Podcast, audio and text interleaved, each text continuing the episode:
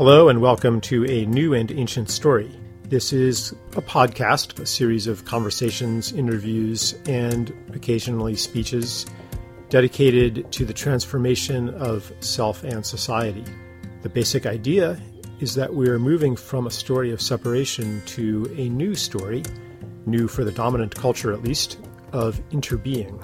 What that means will become apparent as you listen to this series. We explore things like technology, spirituality, agriculture, healing, economics, politics, ecology, relationships, education. I mean, pretty much everything that is undergoing a transition today as our old story nears collapse. If you want to engage these ideas more deeply, you can come to our website, charleseisenstein.net. All right. Hi, everybody. Charles Eisenstein here with you again, uh, joined by my friend Daniel Raphael. Uh, Daniel, he describes himself as a transformational guide. Uh, other people often refer to him as a wizard. And I think it's because, on the one hand, he like works with a lot of the modern equivalent of potions, uh, like these cutting edge supplements and things like that. Like you ask him about any supplement or any health practice, and he knows an awful lot about it. And also more esoteric things, he practices opening portals and bringing people into deep transformative states and so forth.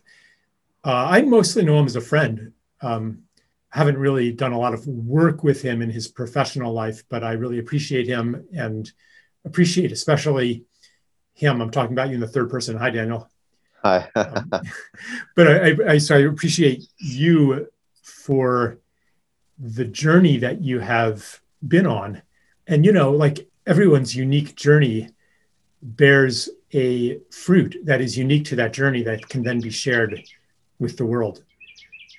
Um, maybe you can tell us a little bit about how you came to be like how did all this come about i mean this wasn't your school guidance counselor saying you should uh, be a wizard right definitely not yeah well i did i did start off i remember in preschool making magic potions and actually giving my preschool teachers intuitive advice i could feel their deepest insecurities and would and would tell them things that would help them love themselves and have a happier life when i was four uh, actually helped someone quit smoking that I met at a salon when I was four. So it kind of came in with me. Uh, but then I actually went backwards and I started developing depression, anxiety, even symptoms on the autism spectrum, where I became fully dissociated and could barely function, put on meds. You know, it just went to a place where I, I was in the darkest place possible. Uh, I didn't even understand what eye contact was for a point. and uh, and how old I were you then? Was this was this like high school or? It, it gradually happened. Uh, I would say, you know, middle school, and then by high school, I, I was just fully depressed, and uh, I could still I could still go to school. I could still memorize facts and all that, uh, actually pretty well. But the social aspect and the emotional aspects were extremely disabled. And uh, after going the conventional route for years, being put on literally dozens of different uppers and downers uh, by the quote unquote best psychiatrists and just getting worse and worse. I finally woke up from a dream and I had a dream that told me to go to uh, the festival at this date and time and that my life would change. And I've never felt a dream like that. It woke up and kind of stirred me for days. And even though I had so much social anxiety, I could barely walk into a grocery store uh, and, and not freak out. I decided to go to this festival with thousands of people. And uh, and that's where I had my first spiritual experience as an adult at the age of 20 and basically received an energy healing which I didn't even know what that was or fully believed in it but in 5 minutes I basically just came back to life and snapped out of this video game like trance I was in that allowed me to get a glimpse of of life the beauty of life again and started me on a 14 year journey around the world living with shamans and masters and all sorts of wild adventures to first heal myself and then to you know reconnect with my own spiritual path to be of service to others mm. so when you had this spiritual healing and you went back to the psychiatrist did they celebrate with you your triumphant return to to mental and mo- emotional health? I think they thought I was still crazy. You know, they were they were looking at me and everyone through the the filter of labels, which really can distort reality uh, in itself. And so, uh, even though I had I had shifted, they wanted me to stay on meds, and I did for a while. But I finally, you know, got off and decided to really that it really wasn't about a chemical imbalance. It was about my the way I saw myself, the way I saw the world, and not knowing how to manage the energies of feeling other people's emotions and all of that which we weren't taught at all in you know conventional school and so by learning to recode my own uh, reality and learn how to navigate energy that was really when things shifted in a significant and permanent way for me. Mm-hmm. you know your, your story i'm sure it resonates with a lot of people um, maybe to a less extreme degree.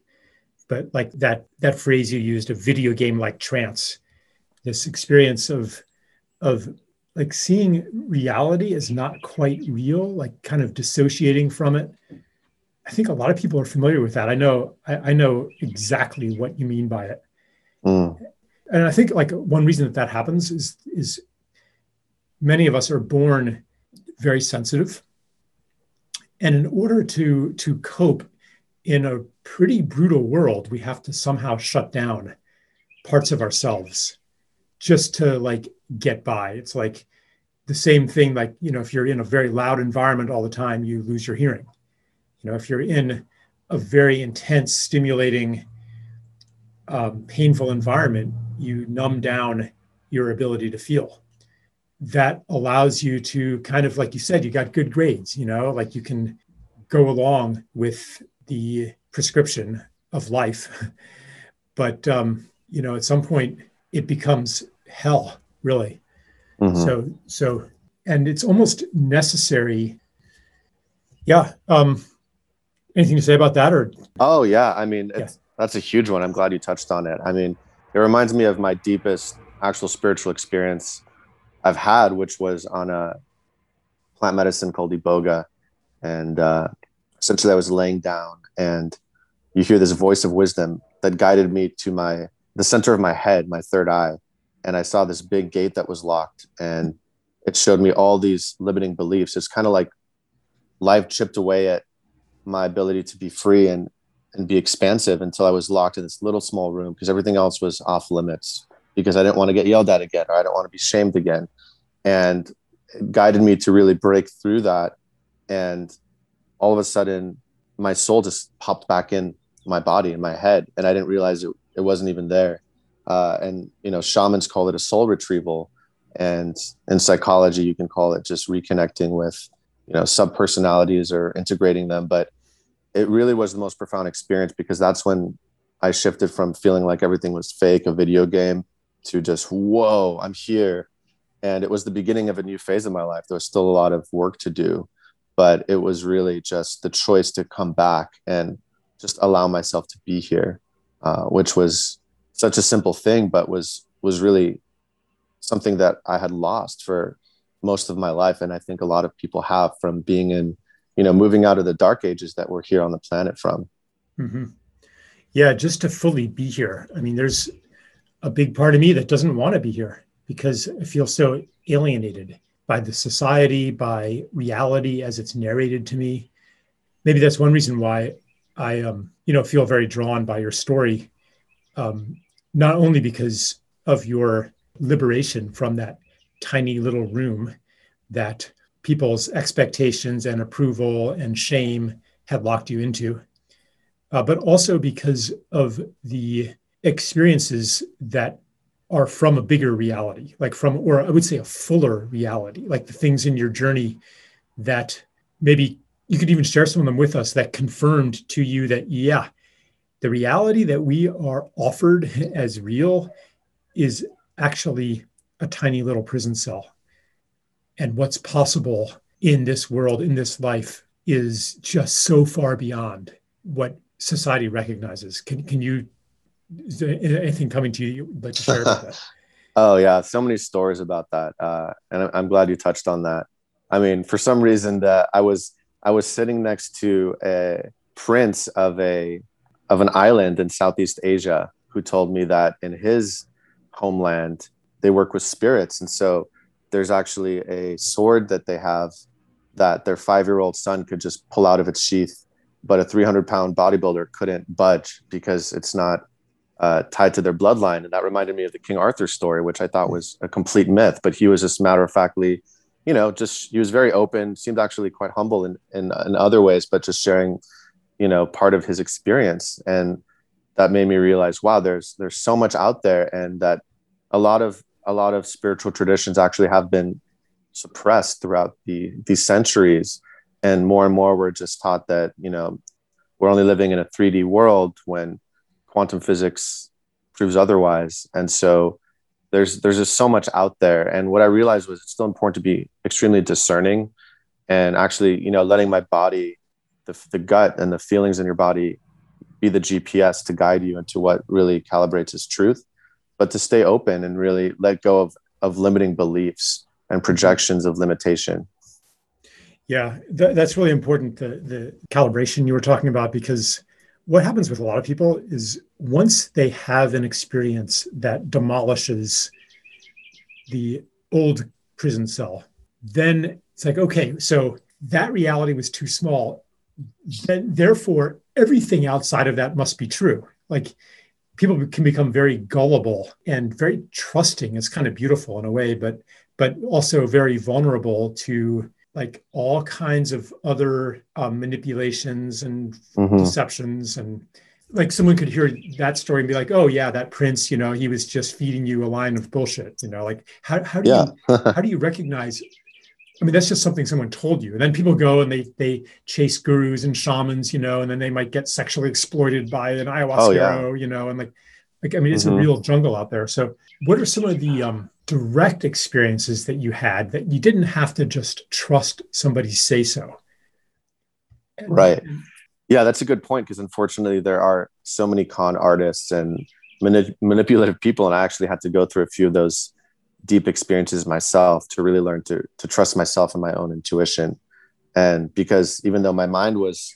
getting all uh, flattered with shiny things my my body was trying to warn me and vibes don't lie. So the vibration was there, felt off, and I didn't listen to it. And that's really important. I just wanted to reiterate that. Uh, but let's see here. Because you know, like when I when I go and like, okay, I'm going to seek out a qigong teacher, for example. Right. You know, like I've you know ex- seen some things that were quite extraordinary, but nothing like that crossed the line of holy crap. That just totally blew my mind. You know. Right, right. Some things that are pretty close that, you know, but often I could be like, well, I could explain that, you know, in conventional scientific terms, or maybe that was my imagination. Um, and I just pulled Qigong teacher because you mentioned that, but were there any encounters that you had were just like maybe the universe saying, I'm not even going to require you to have faith, Daniel.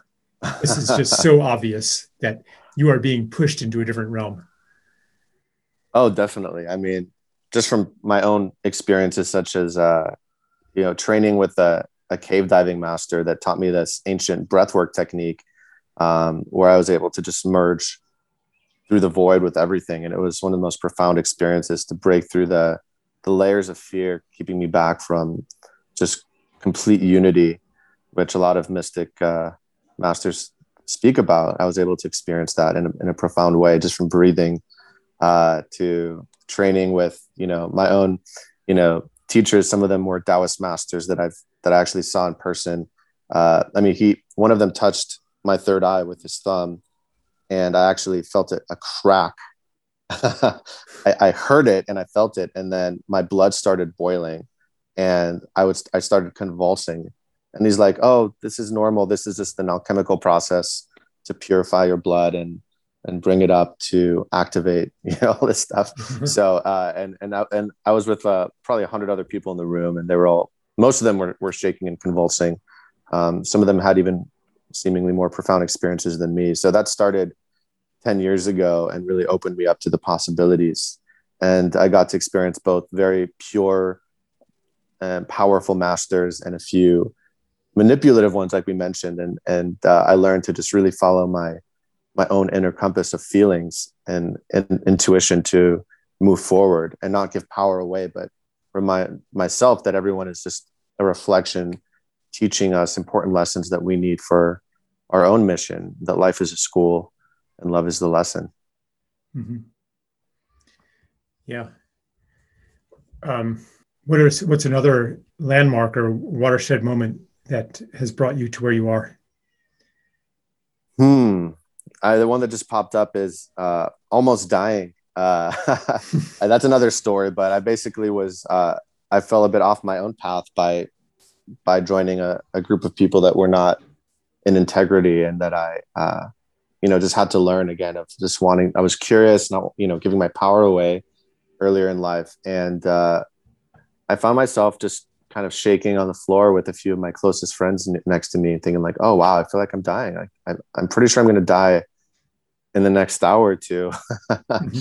and uh, they were trying to help, you know, using all these things, but nothing was really working. And finally, I, I, I just had to connect with God. I just had to connect with the ultimate force, whatever you want to call it, and humble myself and uh, and just prayed, you know, with with this deeper part of my heart that I don't think I had access to. And the moment I I really did that, the shaking stopped and everything was peaceful. And I heard this voice that just guided me that everything's going to be fine if you just listen to the voice, to the, the voice of intuition.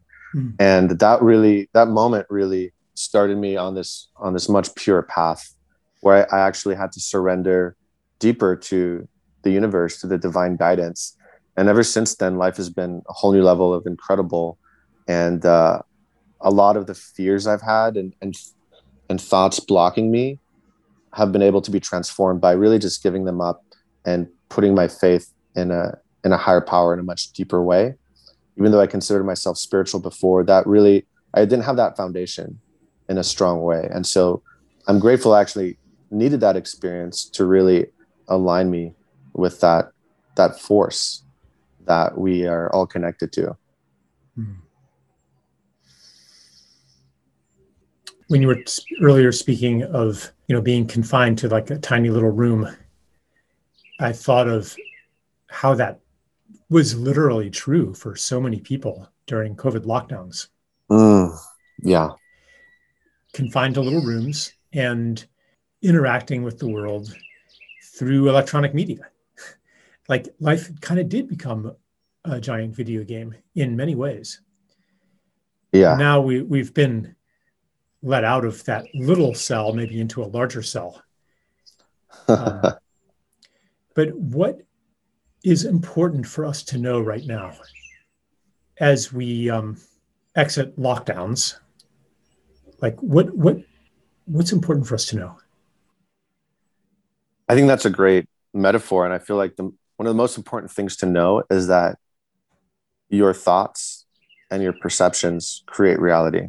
So whatever you're facing right now, or whatever you might face in the future, if you learn the basic rules of the universe which have been encoded in not just one but many different traditions from tibetan buddhism to the ancient hermetic arts of spirituality uh, to the, the toltecs uh, from S- central and south america. It's really about knowing how to code your reality.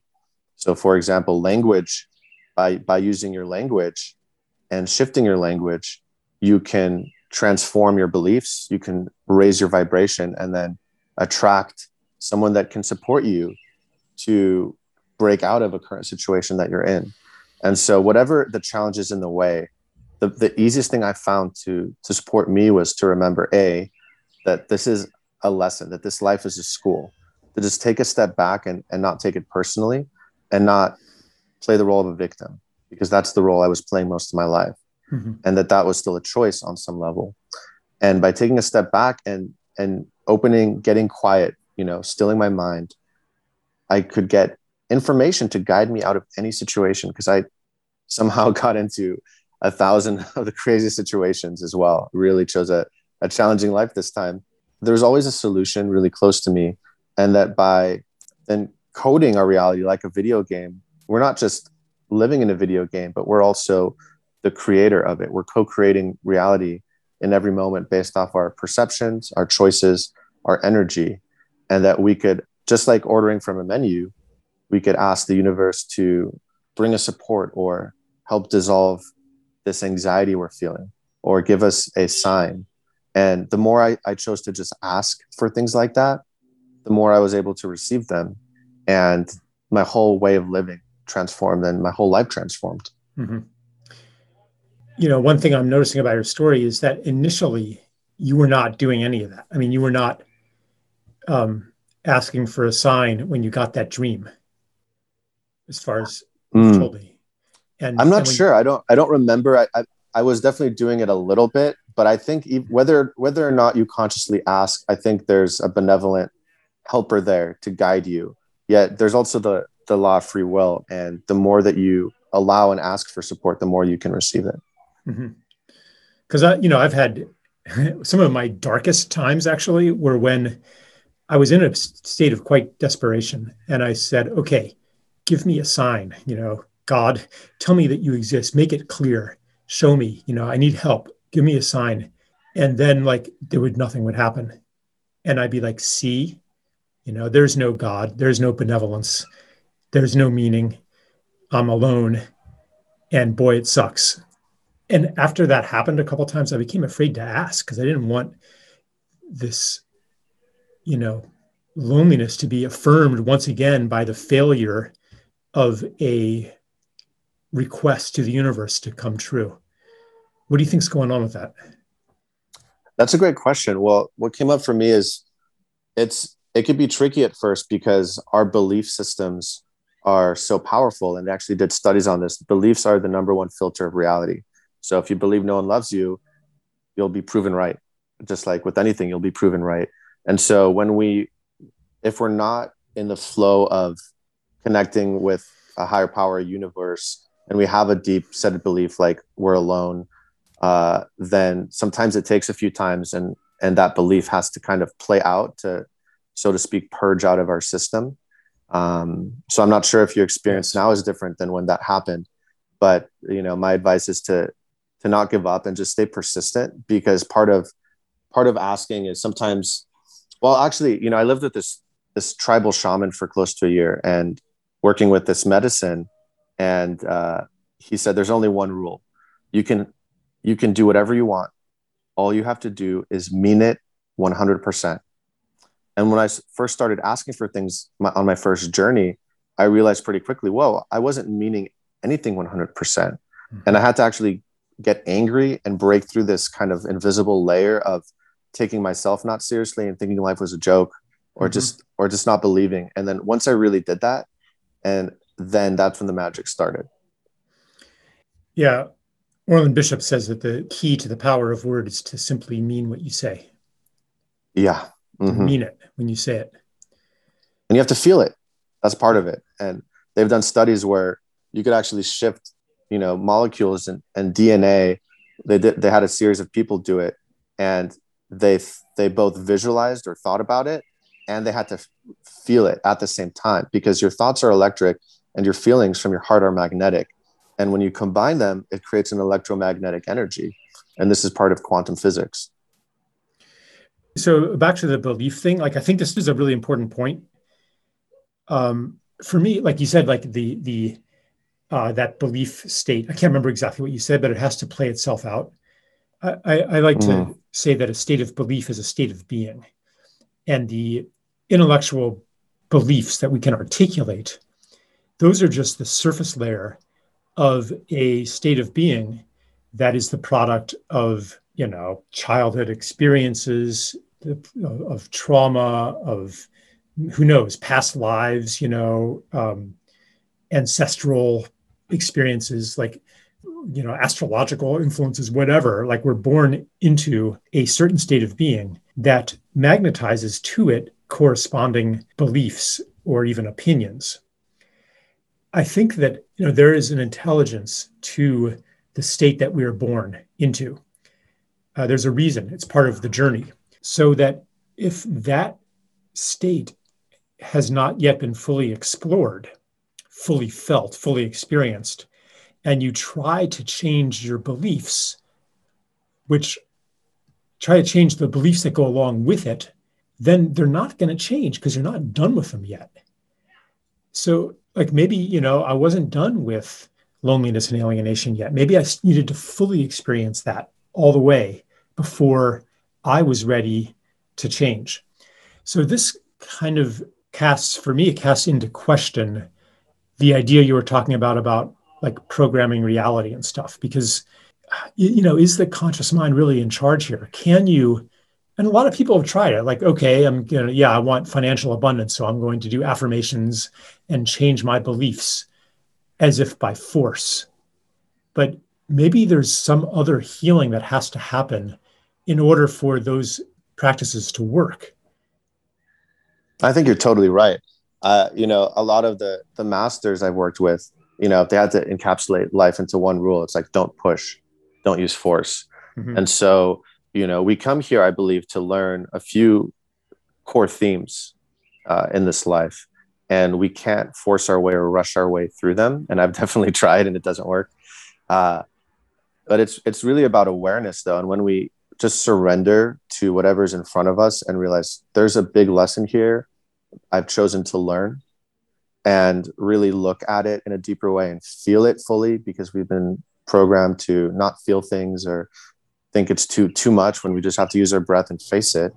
Uh, but when we really feel it and and step into it with open arms as opposed to pushing it away, then we get a lot of our power back. And we remember that we're not in charge, so to speak. Our, our small self isn't, but that we actually are part of this great self, this universe. And when we surrender back into that, then we co create with the universe. So it's not really the ego that's trying to change something or fix something or even heal something, but it's what I see as just a letting go back into our true self, which is part of everything. And then when we do that more and more and we align with that force, just like in Star Wars, the, the Jedi, when we align mm-hmm. with that force, then we can facilitate miracles by being a part of that again. Hmm. Some of these miracles are sacred in the sense of secret, in the sense of private. Are there any that are public?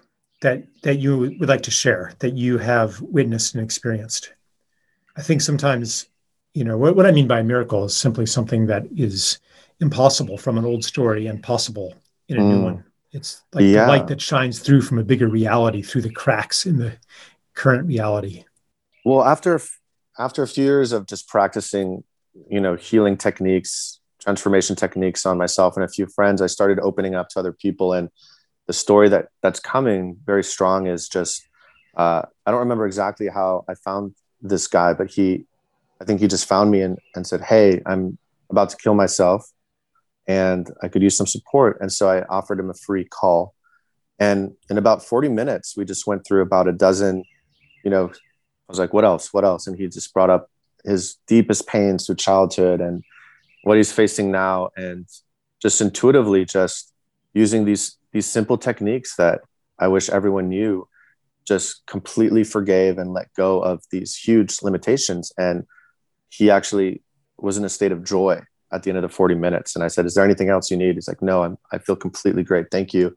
And uh, now we still keep in touch. And he's immensely successful in his business, has a beautiful girlfriend. And um, it just shows the power of, you know, it, it's both. It's like sometimes we just need to go through a long period of really of of feeling and facing something and when we're ready we can totally just transform it in an instant because it's all it's all an agreement we have with with ourselves or with life in a deeper way and when we shift the way we attach to things it's like a contract it's like i'm no longer attaching to beating myself up or whatever it is, mm-hmm. or seeing myself in this way uh, you know for me that was a, a, huge miracle that for that in that moment realized okay i, I want to do this uh, for my whole life because this was so beautiful to experience and I don't see it as me doing it. Uh, it was really just letting go and letting the intuition flow through uh, to support him. And that's what I also learned. Hey, the more I get out of the way and let go of my ego or identifying with these miracles, then the more miracles happen. Yeah, that's the sacrifice that needs to be made. The sacrifice of taking credit for it. Yeah. Yeah. Can you share one of those practices. You mentioned self forgiveness. I would love to. Yeah. Another example, which will encapsulate how to do it, is uh, you know, there was this woman that was sexually abused by her father when she was a kid, and she's done work for spiritual work for 20 years and has wasn't for, wasn't able to forgive him. And in about five minutes doing this exercise, she just fully let it go and instantly got her life purpose. It was like she needed to let that go to get clarity on what she wanted to do. So all that happened in five minutes. And all I had her do, of course, was just take a few breaths and and drop in, relax. And then go back to a scene uh, and see her father go back to the past where her father was a little boy and mm-hmm. just see how he was treated. Just imagine it. And she instantly saw him being abused and she started crying. And I, I simply told her, That little boy is your father. That's where he stopped growing. He's in an adult body, but he never got the healing. He never got the tools. He was stuck in that trauma. And that's when she put herself in his shoes. She was able to move outside of her own experience and instantly have a beautiful release and let go of the judgment on top of that. And and that's why you know letting go of judgment against yourself and others that's what binds us into a prison. And it doesn't mean that we have to be around people that are abusive. Sometimes the best thing to do is just completely cut off someone uh, and we can still let go of judgment because judgment is the extra story our mind is telling us that is blocking us from seeing the deeper lessons that we came here to see and learn from. Yeah the falsity of judgment is a centerpiece of a lot of my work. Yeah. That converts authentic anger into blame, which is basically the filter of a lie. It's a misattribution of cause. Like, for example, like, yeah, okay, on one level, the father did that. Yes. But blame says, but if I were him, I wouldn't have done that. It comes from a lack of understanding of where he came from. And so going back to the childhood, then you understand. Yeah. It's like zooming out. That's that's really all it is. And if we're stuck in a story and judgment, it blocks us from zooming out and we stay without the, the bigger context of of reality. And so right. all we're doing is is surrendering and allowing, you know, to go back and see and see and realize, whoa, guess what? pretty much everyone's been traumatized living on this earth for thousands of years and when we really realize what's been going on and we go back to the the spiritual principles, you know, beyond religion or any dogma, it allows us to really transform any limitation that we're facing and support other people in doing the same. And that's why I feel it's so important at this time to simply remember these keys. Yeah, you know, there's a there's a really deep misunderstanding about about letting go of judgment and about forgiveness that I get confronted with a lot. And I, you know, I have my own way of explaining it, but I'm curious how you would respond um, when somebody says that's spiritual bypassing and very privileged of you to advocate forgiving the perpetrators. And what is needed is for people to own their anger and to fight back and don't tell the abused not to hate their abusers. That's just further disempowering them and letting the abusers have a free pass. Have, have you come across that criticism and, and, and what do you say? Oh, definitely. Yeah. yeah. I think that's a great point. I mean, there's a few layers there. So I'll, yeah. I'll do my best to go through them. First of all, if you're facilitating or supporting someone, you never should, should them, right? So if they're feeling anger or resentment, your job is not to try to change that, but you're simply being a mirror to reflect uh, a different perspective. And so it's important to feel your anger and it's important not to bypass and or prematurely forgive, which I've tried to do before. Sometimes you just really need to sit with and feel that before you you go through the deeper forgiveness and then gratitude process. Uh, believe it or not, I've, I've been able to shift into gratitude. You know, thank God that this person stole my money and, and tried to destroy my life because that's actually what I needed. I, I see that now. Uh, but when we're in that journey, we want to honor where that person is at. And when we let go of our ego and simply just hold that space of love, that's when I found that the fastest actually transformations occur because they don't feel pressured in any direction to change. And they they finally allow themselves to actually feel and see the greater lesson. Uh, so when you are afraid of forgiving someone, it's really a protection mechanism. You know, a lot of our hearts have uh, had protection mechanisms come on. It's like, oh, I don't want to if I forgive this, it's going to happen again, or if, if I let this go. And so we're just holding on to something. And it's about really, you know, learning the deeper surrender technique where we don't, there'll, there'll come a time where you don't have to hold on to this thing in your mind and that you can trust yourself and trust life because it's really about listening to your intuition and listening to your body and looking at where you might have done or been in, gone into a relationship, for example, uh, based off trauma bonding or something like that, where you weren't actually tuning into the deeper desire or, or weren't really allowing yourself to be worthy. And sometimes we we come in there as children, so it's you know it's never our fault. There's no one to blame, and uh, but when we wake up and and free ourselves, a big part of that is is forgiving because we can't truly be free if we are not letting a part of our heart open back up to life and to the world and to ourselves.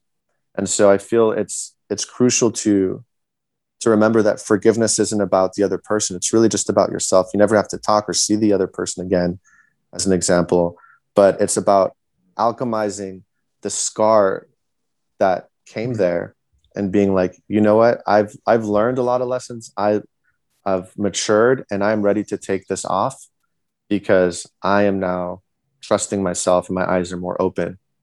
Mm-hmm. do you do you feel like that you've fully forgiven like the psychiatrists who you know medicated you? And didn't you tell me one story about like you know even how they would basically um destroy your trust in yourself and and pathologize you? Like do you feel like you've oh yeah that's a great story because you know I, I was going to this most expensive psychiatrist quote unquote the best one in southern california and uh you know put him put me on dozens of different medications uh i got worse and worse and when i asked about a potential side effect i was getting so many side effects so the new one I Googled and I was like, oh my God, this can kill people. So I, I asked about it and he just yelled at me and said, Daniel, do you do you have an MDF to your name? You have OCD. Just take the pills. He just kind of like snapped at me and hung up the phone. And uh, that's when I stopped going to him. And that really hurt, obviously. It felt almost like a rape. I'm like, wow, this is so, you know, I, I've given you everything. I've given you my life just to play with. And this is how you treat me. But looking back, he actually saved my life because if he wasn't such an asshole, I would have kept doing the medications. I wouldn't have gone on my spiritual path. I would be dead by now for sure. So now I, I have so much gratitude for him. Thank God that he was my psychiatrist, not someone else, so I could get the contrast I needed to reroute my path in life. And so again, it's just in, in the deeper context, I actually feel so much compassion for him. And if he ever reached out to ask for support, I would totally do it because he's obviously just a hurt little boy in there that got fed all of these uh, programs about what health is and how to treat disorders or how to see people, he wasn't actually seeing me as a human being mm-hmm. because he wasn't connected to his own human being. Mm-hmm. And and we could say that everything that disempowered you, everything that harmed you, everything that confined you, created a difficult journey that required you to develop strength. If the journey exactly. had been easy, you wouldn't have become strong. Exactly. And and that's why a lot of ancient traditions they call the challenges or the dark side the great adversary. It's like a gym. It's the it's the perfect gym to challenge you so that it's like, hey, are you sure you are have a pure heart? Are you sure you're courageous? Are you sure you're a good person? Um, you know, they talk about it. we come to earth from the spirit world if you're open to that concept because in the spirit world they say everything's transparent so you could be yeah of course i'm good uh, but when you come to earth you you know there's stakes and there's a lot of densities and that's where you get to prove yourself and really face through these lessons as a soul so that you can truly liberate yourself and go to the next level mm-hmm. and so I, after after many years of doing this that's what i believe now and that's what actually has supported me in just moving through the deepest things that were extremely challenging and painful for me. I mean, there's a, so many things we could talk about. Like, um, you know, there's the beings that take the form of molecules of plants, you know, of chemicals that are part of the healing journey of humanity. there are also beings that are harder to discern in chemical form uh, that are maybe patterns of, of electromagnetic radiation or even more subtle energies.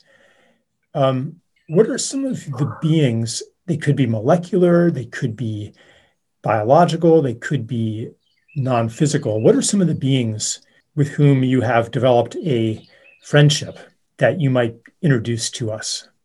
oh, I love I love the way you worded that. well, it's they've definitely changed throughout the years. Uh, I love detoxing my body. I think it's so important for everyone right now. This is the crazy, crazy world we're in where we all have to just really detox our bodies. So, um, you know, taking binders right now, like nano zeolite, it's clay, uh, clay and stuff like that. Like, exactly. It yeah. it crosses the blood-brain barrier and it binds to all these metals and crazy things that are just being sprayed everywhere. So uh, I I feel like it's super important before we even try to put more things in our bodies we remember, hey, our bodies are already such divine supercomputer type instruments, and we just need to get rid of the interference in them so that they can do their job. And so that's number one. Um, the more detoxing, the better, I think. Uh, and then after that, you know, there's you know, there's a few medicines that have supported me, but I also realized that I was using them as a crutch, and so I use I use them sparingly now uh, to receive deeper insights has helped shift my paradigm. But integration is really important. And so, you know, connecting with my own intuition, connecting with my guardian angel has been the most incredible journey for me because I literally just, it's kind of like the book Conversations with God, just get so many mind blowingly accurate uh, data points and information every day whenever I tune in. And that's been absolutely amazing as well. Uh, but I also do take uh, this formula that you've tried that I call the Eternal Dragon, and it's based off of a Chinese herbal formula that a, believe it or not, a, a Chinese master that lived to over 250 years old was taking for a long time to just build up his life force, and it's extremely empowering and anti-aging. So that's been helping me feel really solid and good every day. Mm-hmm. So the guardian angel, um, you you ask the guardian angel, like, how do you do that? Right. I'm glad I'm glad you brought this up because actually the story I shared 20 minutes ago when I was feeling like I was on my deathbed, that's actually who I called for. And my guardian angel came in really strong in that moment. And if you look at all sorts of traditions like Tibetan Buddhism to even mystical Islam and Catholicism to the Hermetic tradition, they all talk about that we all come in with a guardian angel. It's a it's a being just for us that's here to protect us, to guide us, like the inner guru. Mm-hmm. And if we choose to make contact with it, because we still have free will, we have to really ask and purify ourselves to a degree to connect with it, then so many miracles happen. And I wish I'd known this earlier, but that's been my number one spiritual hack of the decade uh, that I'm so happy I found out about. And I actually have a, a class on that I offer now about that too, just to connect and optimize a relationship because it really guided me. And some people could just call it your intuition, you know, mm-hmm. it's, uh, but it's really just, you know, you could see it maybe as an aspect of your higher self, but in the end of the day, it's just, it's just a very easy way to, to build up your, your faith and connection to the mm-hmm. divine intuition that's out there. So we'll, we'll put a link to your website, you know, in the, in the description, but is there like a, a uh, 30 second version of how to connect to your guardian angel? yeah, definitely. Well, why don't we do a why don't we do a, a 30 second meditation? It could be longer than 30 seconds, but yeah. yeah, if you if anyone's yeah, I'm open, up for it. I'll, yeah. Yeah, let's, let's, let's, let's close our eyes and take a nice deep breath through our nose and just breathe out any tension out of our mouth.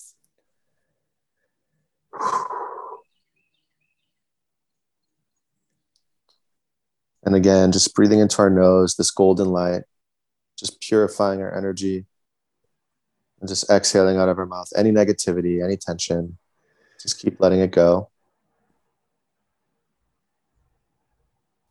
And imagine that there's this golden beam of light from the heavens just beaming into your head, moving down your body, just letting go of any interfering energies.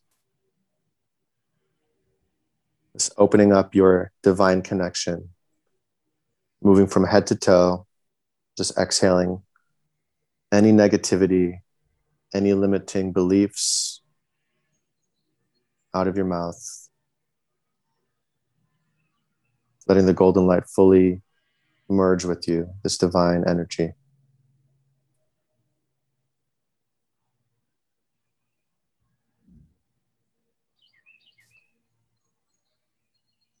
And now we're going to connect with our guardian angel. It's just like downloading an app. You can say within your heart or within your mind, guardian angel, please come to me. I'd love to connect with you now. Do you have a message for me? And just take a moment to see if you receive anything a visual, a thought, a feeling.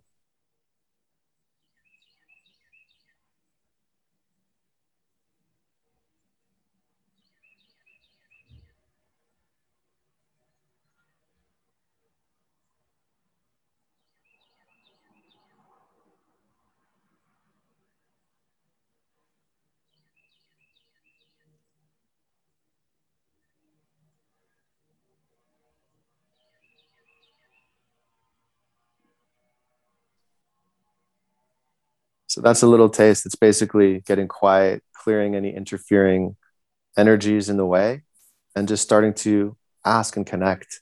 And you can pray and just ask for a deeper connection. I love doing this before I dream at night. Mm. And it's just like training a muscle, whether you get something right away or not. Uh, within a few tries, just continuing that process, it will strengthen your connection. So if I didn't get anything on my first try, that doesn't mean I don't have a guardian angel. Not at all. It, everyone everyone has one, I believe, and it's it's basically just. I'll, I'll, use this metaphor. You know, a lot of people think there's something wrong with me, uh, but I, they're driving like the best car ever, and they just have mud on their windshield, and they're experiencing like, uh, I'm not driving well on the road, and we just have to clear off the mud off the windshield, and then you'll be like, oh wow, this is a great car, and I'm a great yeah. driver. So, and actually, like like this is similar to what you were saying before, how beliefs are a filter. Because actually, as soon as I asked for a message from the guardian angel, a bird started singing outside my window. Mm-hmm. So, what part of my rational mind denies that that was a message? yeah, well, it's, you know, maybe that was the message for you, or maybe, you know, there's, an overcompensation mechanism because you're so gifted at making sure and discovering reality that uh, that that overactive um, part of your mind mm-hmm. might be in the way of just letting go to receive something right now. So there's jumping too quickly onto something. oh, that must be it.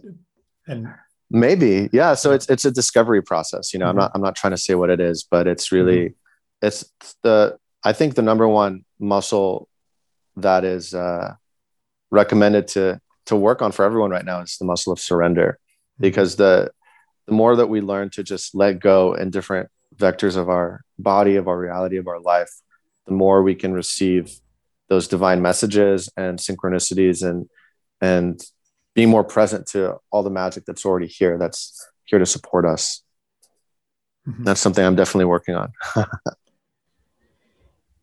so people have just one guardian angel and that's different from like sometimes new agey people talk about their guides and their angels and stuff this is this is a different one then there's yeah you can have a lot of different guides and there's a lot of different angels you can call on mm-hmm. and this is just a this is just one that's here for you just one for you so yeah. it's really up to you what there's many ways to ask for support this is one way it occurred to me that humanity collectively also has a guardian angel. As well as other guides and guardians.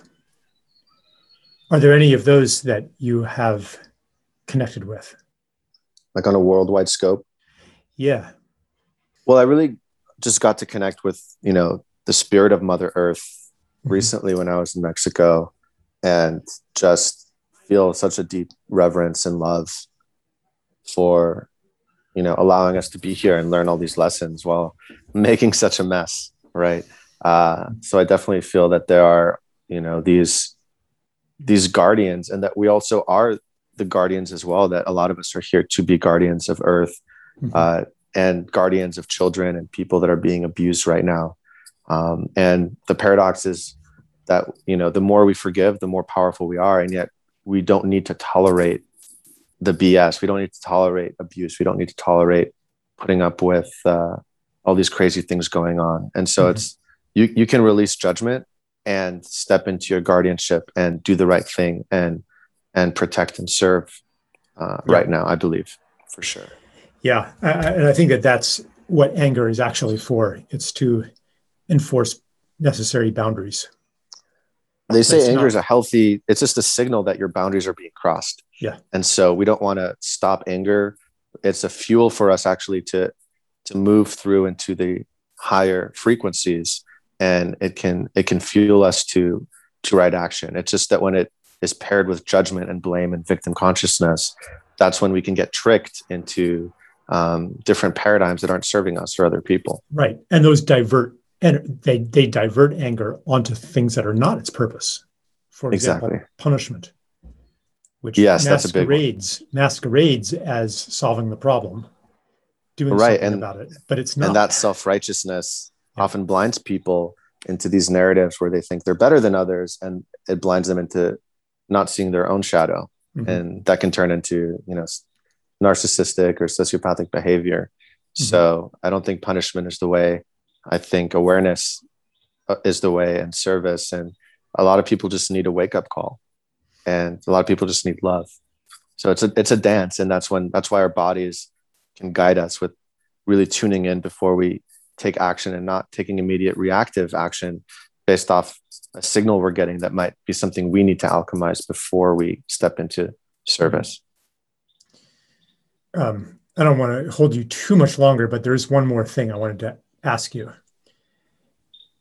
For the last year, year and a half, we've um, been in quite extraordinary times where where normal life has really been shaken my intuition is that we have not finished with the process that began, you know, at the end of 2019. Um, what do you see coming in the next year, and what is your advice on how best to ready ourselves for what's coming? Hmm. Yeah, that's a deep one. Uh, I want to limit what I say on the on the first part because we don't know for sure, and uh, it's important to not go into a reaction based off fear because we're all in different parts of the planet and we're all in different missions. Uh, but I do feel there's going to be some type of cyber hack, food, water shortage. Mm-hmm. Um, and so, if and when that happens, just being prepared for that uh, physically and also mentally and and and that's really about not letting your mind go into store. It's like oh the lights went off or there's no you know food. It's like really watch your thoughts and and not let them go out of control and and, and take you out of your center. It's about mm-hmm. staying in your center. So i believe training right now is really important detoxing your body getting as healthy as possible and just preparing for these types of scenarios. But you know if you're open to it building your spiritual connection because you know even though i have it i'm pretty happy with where i'm at with it. In some ways i'm i'm very dedicated to just strengthening it right now myself so that i can really have the guidance with whatever happens. You're if you're not connected to wi-fi you can be connected to your intuition. I think that's even better. Mm-hmm. so it's really just optimizing yourself and and really strengthening and anchoring your center so that whatever happens you can get quiet you can tune in and you can be guided from that higher place instead of false you know evidence appearing real fear which is the mind trying to just show you worst case scenarios and just trust that it's part of the transition into this new age that's been prophesized from all over the world for many mm-hmm. many thousands of years mm-hmm. yeah i think the best preparation for a time of scarcity is to practice generosity mm. you know like like the fear reaction would be to hoard food. And that reaction is, it strengthens the psychic template of famine. Mm-hmm. because the reason for famine, actually, if you look historically, it has always been some form of maldistribution. Yeah. Like Irish potato famine, they were Ireland was exporting food during that. This Bengal famine in the mid early 20th century, like they were ex, the British were taking food from Bengal. Like the disruptions to supply cause a social disruption. Like it's ultimately famine is a crisis of sharing, not actually an objective shortage of food. Even though people experience objective shortage of food to the point where they're starving to death. The I completely agree. Yeah. Yeah. So we can actually prevent that future right now. Like, and that's why you're, you, you were, you were right not to like want to say too much about coming times because they are not frozen in reality. Coming times are malleable. It depends on how we are being today. And and we have the power to shift onto much more beautiful timelines than the one that's that seem likely. We have that power. There is no such thing as the future. exactly. There's, you know, that's what a lot of spiritual teachings say as well. The timelines are fluid and it's really based off this present moment, the only moment that's real.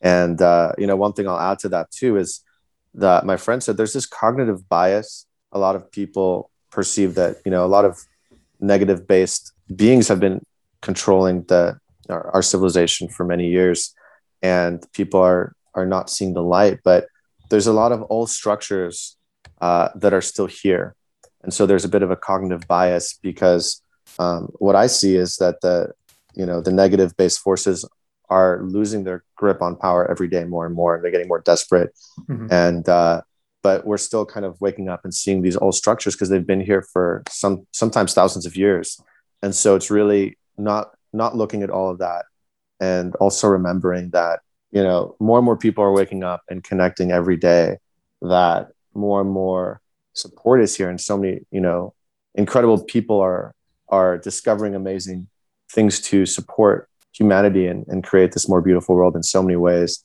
And I actually feel really good about the future. And I do still feel, though, that there's going to be some chaotic times over the next few years in this transition that more we really center and are generous because that's really what our hearts want to do and stay connected with the community that really resonates with us uh, and keep our hearts open. That's really not just about survival, but about thriving and staying connected to our true nature, which is going to bring us through this in a more graceful way.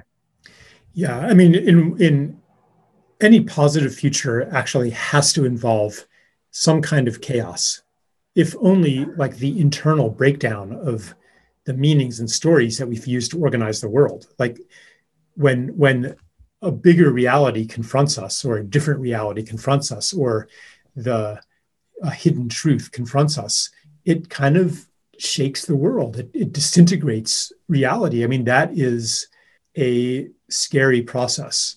But the alternative, which is that we don't leave the bubble, this shrinking, hellish bubble, the alternative is much worse. So let us have good courage as we face the breakdown of what we thought was real and I think that it's not just okay. There's the enlightened people who get it, you know, and then there's the asleep people who who are going to go through a big a big wake up call. I think every single one of us has some aspect of of reality and identity that is going to change. Mm-hmm. Like everybody has a surprise. That's why we're here. Yeah, definitely. It's kind of like letting go of a parasite. It might you might get nauseous for a little bit but you want to just keep going and and just let it out and mm-hmm. so that's like the collective parasite we're purging it's just trusting that the waves are good and you know staying in alignment with what you're guided to do not eating sugar or whatever it is so that we can collectively release what's no longer serving us mm-hmm. uh, and step into this new beautiful timeline mm-hmm.